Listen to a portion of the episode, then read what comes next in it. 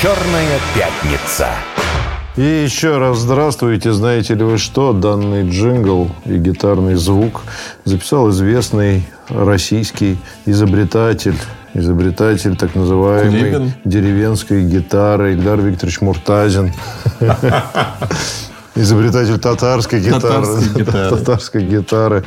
Я Да. еще и музыкант. Да. Поэт, песенник, композитор. Все это обо мне. Все это об У тебя был вопрос. Был. Не, вопрос я тебе задал, ты на него ответил. Тут много еще у меня вопросов есть. Сейчас давай еще мы пока мы их все не, не исчерпали. Так, про роботов поговорили, про парковки поговорили. Сейчас найдем какую-нибудь... Ну, давай вот, давайте мы потребительским вопросом. Ведь э, когда Эльдар Муртазин идет по улице с рюкзачком, а жители столицы или других городов Сингапура, Сан-Франциско, Казани бросаются к нему в ноги и просят Эльдар, посоветуйте, какой, ну и дальше есть варианты, телефон, ноутбук, пылесос, стиральную машину, что еще, плойку купить. Да? Зачитываю. прослезился. Да не переживай, да. Спаси нас, отец родной. Э, Игорь Смольняк. Добрый вечер. Не вопрос, а скорее просьба к Ильдару Викторовичу. Спасай, отец родной. Это я от себя добавил. Не могли бы вы порекомендовать ноутбук диагональю 14 дюймов, не игровой, нужен для чтения лекций, показа презентаций, наборов текстов, чтобы можно было, не напрягаясь, таскать его между университетскими корпусами в рюкзаке. Ты знаешь, я вот думаю, если бы мы с тобой умели, ну, вернее, ты, наверное, умеешь, а я не умею, если бы мы умели договариваться с производителями ноутбуков, что мы сделаем вид, что мы зачитываем вот такой вот вопрос от от пользователя и назовем в эфире тот продукт, который вы нам, так сказать, тоже подарите, то мы могли бы неплохо себя чувствовать вообще. Но ты-то и так, я вижу, себя неплохо чувствуешь. Вот с этим количеством телефонов разных форм. Но нет, совершенно вот м, нормальный вопрос от настоящего Игоря Смольника. Посоветуй э, ноутбук диагональю 14 дюймов, Значит, пожалуйста. э, сразу хочу сказать, что вот в этих вопросах всегда отсутствует самое главное Бюджет? – бюджет. Потому что бюджет э, плюс-минус лошадь, он меняет все. Если идти сверху вниз, вот сейчас я пользуюсь э, ноутбуком Huawei X Pro 23 года, премиальная версия. Это хороший ноутбук, но стоит он под 200 тысяч. Соответственно, возможно, он ну, дороговат. Ну, да? дороговат, да, Дороговат. А если говорить про линейку того же Huawei, э, у них есть э, 14S. Очень приятная модель, соотношение цена-качество хорошее, металлический корпус. Самое главное, что А клавиатура. металлический корпус зачем? Надежно, то есть не продавить в рюкзаке, от ударов не Ну, плюс сломается. приятно холодненький. Ну, приятно холодненький, ну, то есть и приятные цвета, там темно-зелененький мне очень нравится. То есть вот это два ноутбука, которые бы я по соотношению цена-качество сегодня рассматривал. Именно для таких задач. В Россию не поставляются очень мощные игровые варианты, но там 16 гигабайт оперативной памяти, терабайт встроенной памяти. И самое главное, хорошие экраны. Если у Игоря по какому-то совпадению он пользуется там, телефоном Huawei, например, а, там есть такая функция суперустройства, когда, а, когда находятся два устройства рядом, можешь обмениваться всем чем угодно, но самое главное, подстраивается цветокоррекция экрана под твои предпочтения. Это очень крутая фишка, которой у других нету. То есть, действительно, два экрана на двух устройствах, они выглядят одинаково в разное время суток, вот в зависимости от твоих предпочтений и так далее. Волшебно. Это волшебно, это действительно Ну, волшебно. слушай, а скажи, пожалуйста, хорошо, но вот если ты, ты про топовые модели сказал, а, а вообще вот так вот, положа руку, так сказать, на честность твою, какие вот, э, если не брать цену, ну, условно, действительно, ноутбук с хорошей производительностью, не игровой, для бизнеса, это что? Это, наверное, все-таки Mac э, Не в первую нет. очередь? Смотри. Или есть уже какие-то аналоги? Би- ну, вот если вот бизнес- топ, топ вверх взять, так, такой вот, Вот ряд. смотри, да, бизнес у всех разный. Для кого-то это печатная машинка, кому-то программировать, кому-то играть, например. Ну, Поэтому играть, наверное, все-таки требует больше, больше видеопамяти требует. и так далее. Ну, видеокарту, Видеокарту, это, наверное, не например. очень нужно. Смотри, макбуки сегодня очень дорогие. Они каких диких денег стоят, Диких честно. денег Там стоят. 400 тысяч Да. и так далее. Второй причем момент без особого функционала. а, с макбуками связанный. Макбуки сегодня, я убедился в этом на личном опыте. Который ты залил, мы Как- помним. ну, эту- я его эту- не заливал, но неважно. Залил, залил, мы знаем. Хорошо. Даже знаем, чем. Если бы я залил этим, оно бы все работало. Вот в чем обидность. Ты сейчас, подожди, я, я про ликер юбилейный говорю, Ну, который например, ты- да. с которым ты не расстаешься. Не расстаюсь вообще никогда. Значит, память распаяна. То есть, э, если что-то происходит с материнской платой, он умирает целиком. Поэтому макбуки на сегодняшний день дорого, красиво, функционально. Но если с ним что-то происходит, то вы его отремонтировать практически не можете. Ну, ты говоришь, у тебя металлический этот Huawei, он, значит, он выглядит примерно так же. Он, э, вот в моем версии, это премиальная версия белого корпуса. Он такой матовый, бархатный. Очень хороший. Прям вот прям хороший. Красивый. Ну, то есть прям То есть, симпатичный. когда ты с ним идешь по городу, тебя просто называют богом, видимо. Да? Не просто богом, он у меня торчит, знаешь, он настолько маленький, что торчит из заднего кармана джинс.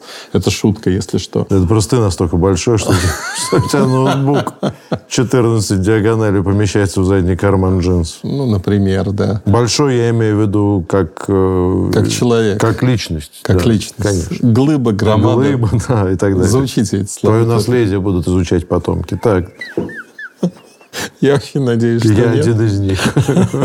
То есть я в том смысле, что я тебя переживу, видимо. Ну, потому что у меня часы гармин и, так сказать, плавание, все такое. Так, рассказывай дальше. Ну, что мне нравится, Петр Алексеевич, что вас иногда несет. Значит, Солдат без шутки, знаешь, что паровоз без колес. Это правда.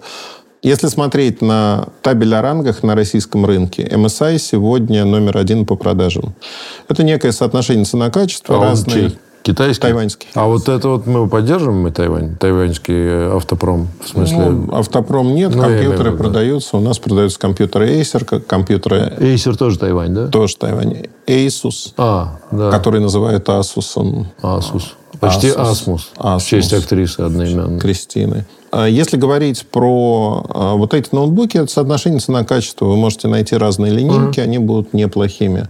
На мой взгляд, а, вот ближайшее к макбукам сегодня то, на что стоит посмотреть, это Huawei Honor в России, потому что есть сервисная поддержка и прочие вещи.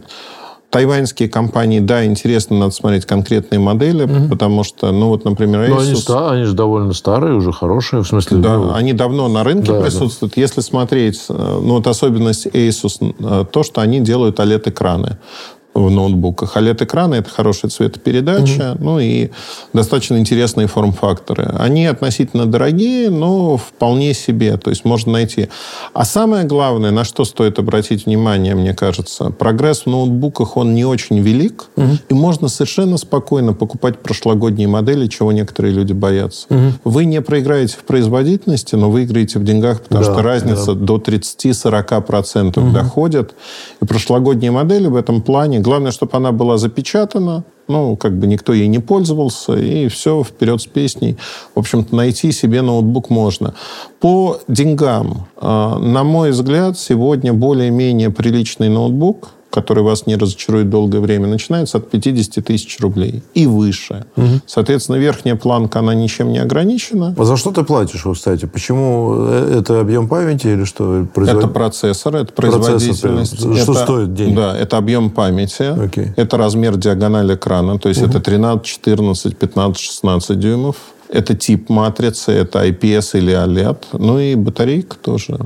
Понятно. Все вместе. Ну, в общем, будем надеяться, что мы Игорю помогли. Ну и давайте у нас а, козырная тема Ильдара О, Викторовича, Павел Коваленко. Если Волож хочет увести Яндекс из России, то почему никто его не выкупит? Или как-то еще не остановит это? Ну, во-первых, Аркадий Волош является владельцем компании. Мы, в отличие от многих западных стран, уважаем право частной собственности. Это первое. И заставить Воложа продать э, Яндекс, ну, никто не хочет, не может, и никто этого не делает. Сам Аркадий Волош нуждается в деньгах, как бы смешно это ни звучало, учитывая, что человек миллиардер. Ну, еще в армию идти, наверное. Ну, началось.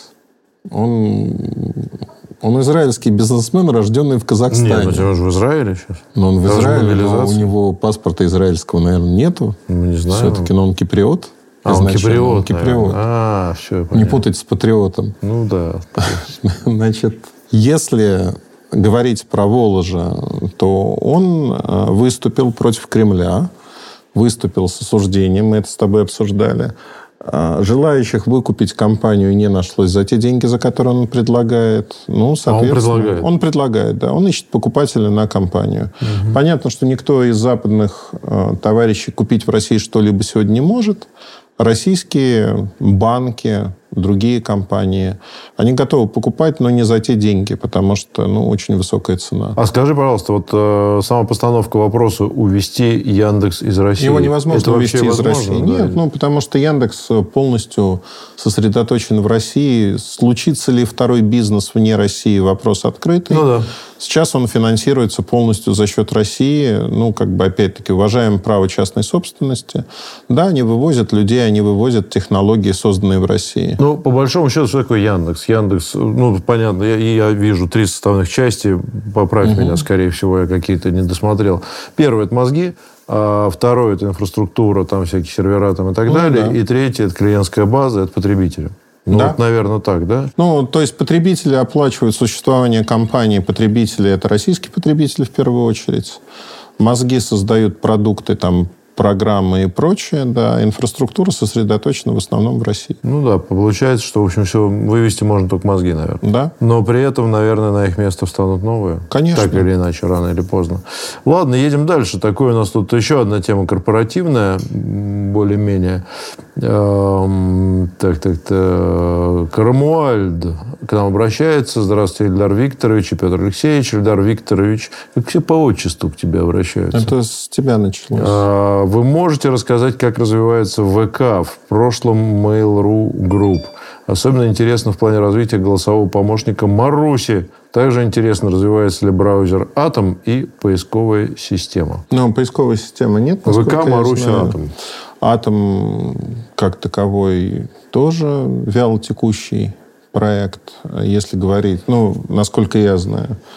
Если говорить про браузер, а, вообще VK Group, я так задумался даже, да, они создают, ну, на сегодняшний день при новом руководстве они великие собиратели разных сервисов и пытаются создать из себя такого огромного монстра, который в России будет охватывать разные сферы жизни. Угу. Что такое ВК сегодня? ВК это, безусловно, социальная сеть. Угу. ВК это также ВК-видео, на которое они делают упор, они пытаются стать э, заменой частичной, да, это уже избитое слово, Ютуба. Они создают ВК-мессенджер для того, чтобы мы общались не в Телеграме, а у них, например. И э, вот все эти направления ВК, они являются де-факто основными. Плюс ВК, безусловно, это технологии, плюс ВК это дата-центры, ну и так далее. И смогут ли они это сделать? Ну, вопрос, да, но это очень большая, огромная компания – которая, безусловно, определяет параметры нашего Рунета и интернет-рынка. Под них подстраиваются, хочешь ты или нет. Mm-hmm. Они формируют то, чем будут заниматься подростки, например, да, какие они видео будут снимать, какие тренды задавать. И в этом плане надо понимать, что ВК это компания, которая для части, не для всех жителей России, для части, она определяет некую вот нашу бытийность. И сегодня она прогосударственная, безусловно, в том или ином виде. Безусловно, там есть огрехи.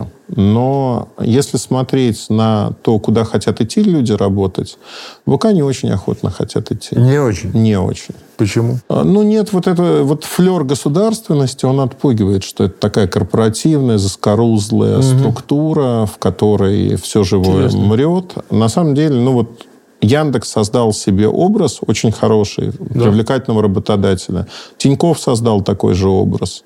Вот туда хотят идти, да, а в ВК не очень хотят. И если в ВК идут, то требуют, конечно, больше денег.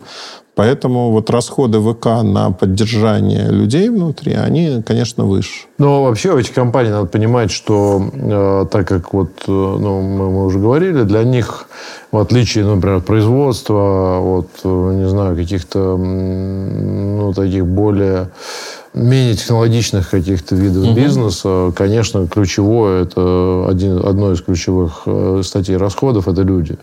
То есть у вас нет большого количества машин, да. оборудования, нету там необходимости держать парк там чего-нибудь и так далее, да, там что-нибудь закупать постоянно, там какой-то оборот и так далее. Ну, дата-центры, да, но это такие это инвестиции, они... Э, поэтому в людей, конечно, там вкладывают. Да. И, и отсюда именно в технологичных компаниях мы видим вот эту всю красоту, угу. которая создается для людей, для того, чтобы им было там здорово находиться и так далее. То есть ты не увидишь этого, я не знаю, в поликлинике, да, где вроде как врачи тоже нужны, но там э, есть еще большое количество, большое количество других расходов. Так что если вы хотите, чтобы у вас стояли пуфики, диваны, и вам приносили смузи, и можно было играть в пинг-понг, то идите э, либо в ВК, либо в Яндекс, а не на завод. Э, так, ладно, про мошенничество пара вопросов, и будем Давай. закругляться потихоньку. Длинный текст, но относительно вам прочитаем. Добрый день, пишет Веста. Столкнулась с новым видом мошенничества. Звонок, здоровается по имени-отчеству. Это ваш мобильный оператор. По новому закону о связи вы не можете пользоваться вашим номером телефона более 11 лет. Завтра номер вам заблокируют. Чтобы этого не случилось, нужно срочно ну, там, оставить заявку. На этом разговор закончился. Заблокировала абонента.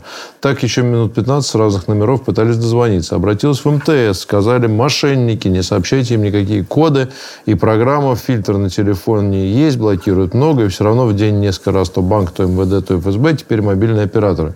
Может, можно сделать какую-то систему, где можно ставить галочку подозрительный номер, предположим, набирается 100 галочек, оператор блокирует данный номер, или сайт единый создать, где в базу заносится с номера мошенников. Ну, вопрос, очевидно, э, довольно понятный, и, в общем, Тут вопрос, так сказать, охотника и, и того, на кого он охотится. У нас работает система антифрод с декабря прошлого года. Количество мошеннических звонков резко сократилось, буквально на 90%. Это касается всех операторов. К декабрю 2023 года к этой системе будут подключены мелкие операторы, что позволит вычистить, ну, практически лишить э, мошенников возможности звонить кому-то. То есть это случится, это уже как бы вот данность. Сегодня мошенники ищут, это борьба щита и меча, они ищут обходные маневры, как еще вот пролезть угу. и прочее, прочее. А пролезать удается все хуже и хуже. Операторы очень быстро блокируют номера. Ну, то есть, вот такие мошеннические звонки, они выделяются, дальше блокируются. Значит, могут подставлять как-то? Могут быть нереальные номера? Могут быть в небольшом количестве случаев. То есть, подмена номера уже не работает mm. для России практически совсем. И если мы говорим о будущем, ну, вот количество таких мошеннических звонков, оно сокращается. Так же, как и прибыль этих мошенников, потому что они живут на объеме, на массе. Вот обманули они, то есть позвонили миллион раз. Из этого миллиона раз обманули 10 тысяч человек. Вот их деньги. Их прибыль, она тоже падает. Им становится невыгодно вот так обзванивать. А самое главное, что вот этот антифрод, он будет улучшаться. Простой пример приведу. После появления антифрода у разных операторов у нас появилась а, возможность у операторов маркировать звонок для любого телефона, не только для смартфона. Не надо ничего ставить. Вот у меня звонит телефон, и появляется всплывающая плашка, где написано «полезный звонок» такой-то банк, например. И я дальше могу принять решение, там, отвечать на звонок или нет. Билайн сделал другую систему, когда звонки маркируются, кто это, мошенник, потенциально в скобочках написано или нет. А бизнесу они предлагают очень простую вещь, что если ты, например, банк, мы готовы тебя прописать вот... Полезным звонком. Полезный звонок, ну, опять Лучший банк в мире. Например, там а, их да. рекламу вставить Срочно возьмите далее. трубку, можно верить сто процентов. Любой текст за ваши деньги. Ну, слушай, я думаю, что не так жестоко они с нами будут поступать, но ты можешь продвигать свои услуги во время звонка. То есть не просто, Кстати, да. не просто звонит банк, а ты сразу видишь предмет звонка этого банка. Выгодное предложение беспроцентного кредита с нет безвозвратного. Ну вот это ты как-то долго. Просто дарим деньги. Дарим деньги. Вот, и это хорошая штука. Ну, то есть вот на сегодняшний день у нас получилось, что из антифрода вырастает энное количество дополнительных услуг. И они достаточно продвинуты. Едем дальше. Еще два вопроса. Как раз успеем. Пять минут остается. А, Олег Котов. Добрый день, Петр Алексеевич Ильдар Викторович. А, сейчас по дорогам России ездит много китайских четырехколесных гаджетов. Часть из них официально представлена в России, но большая часть завозится неофициально. При этом такие модели более привлекательны, как минимум внешне и функционально. Какие риски покупки таких машин у неофициальных продавцов? Ну, мне кажется, здесь все очевидно. То есть вы покупаете неофициалу машину, она не обслуживается в России, не поддерживается. Когда с машиной, машина дорогая покупка, что-то происходит, вы остаетесь один на один с вашей проблемой, как в старые добрые времена, начинаете искать других пострадавших, какие-то гаражи, где умельцев умельцы могут да, что-то сделать. Ребята могут что-то. Но ну, не с электроникой факт, может быть Не сложно. факт, что они сделают. То есть это покупка ну, слушай, странная. Вообще обычно как это решается этот вопрос? Я уж не знаю, с электроникой. Ну, то есть по-простому, если, то вынимать весь вот этот вот блок, там, который надо починить, и менять его на новый. Соответственно, заказав его там, это будет дорого. Очень дорого. И, в общем, наверное, с учетом доставки, может быть, еще и долго. Ну, то есть, сегодня основная проблема, вообще говоря, не только про электрички китайские, а про китайские машины в целом. Основная проблема у нас в том, что появилось огромное количество машин. Мы не разбираемся в марках. Мы не разбираемся, кто надежен, кто не надежен. У нас не наработана статистика. Угу. Вот когда они начнут сыпаться через год, два, три, мы начнем слышать истории про то, что вот марка такая-то совершенно полная Г, потому что они не ремонтируют или ремонт стоит запредельных денег. Или, например, мне обещали 5 лет гарантии, а эти пять лет не работают, вот у меня проблема, они не ремонтируют. Вот как только мы наработаем на рынке такой опыт, будем понимать. Но покупка а, электрокара, электрички а, с рук это прямая дорога к проблеме. Ну, тут даже не электрокар, тут, в принципе, ну, обычная машина, в общем, неважно. Да, которая официально не поставляется Еще в Россию. инструкция там, наверное, не на русском, мягко говоря. Ладно, последний вопрос, э, как раз успеем про мошенничество снова. Юлия Б. Добрый день, Петр Ильдар. Вот, без отчества, хорошо. У меня вопрос по части защиты от действий мошенников пожилых людей. Советы, в кавычках, заберите у них банковские карты и смартфоны, выглядят просто бесчеловечными. Родителям около 70, они в своем уме и лишать их права распоряжаться своими деньгами, права общения со старыми друзьями, возможность слушать радио, аудиокниги и т.д. не представляются разумным. Но вот на этой неделе мама сама осторожность перешла по ссылке, которую прислала подруга, чуть не отдала контроль над своим мессенджером мошенникам. Оказалось, подругу взломали через такую ссылку. Это была история, тут много ссылок да. присылали. Что же тогда предпринять, чтобы оставить и оставить родителям возможность общения, и чтобы они не довели себя до кондратия неосторожными действиями? ПО специальное, может быть, есть для защиты ПО? Есть? Да, конечно, есть. Ну, то есть на сегодняшний день фишинговые ссылки и прочие вещи фильтруются большинством антивирусов. Если мы говорим про компьютер, если мы говорим про смартфон, там на айфонах антивируса нету. Если говорим про Android, есть некий набор. Угу. Лучше всего, на мой взгляд, использовать, несмотря да, там, на некий шлейф пользовательский, что тормозит, замедляет и прочее. Ну, на мой взгляд, Касперский наиболее оптимальный на сегодняшний день с точки зрения того, что вы получаете. Но тут очень важно, не любой антивирус не дает стопроцентной гарантии. Более того, э, многие люди ставят антивирус и говорят, все, я защищен, мне может не обращать внимания, тыкать на любые ссылки. Это не так. Угу. Это дополнительный уровень защиты, но это не гарантия от э, отсутствия проблем. Ну и последнее, то, что люди не хотят делать, это со своими близкими, детьми, пожилыми родителями. Надо общаться и рассказывать, что не нужно делать такие-то вещи, потому что это ведет к тому-то, к тому-то.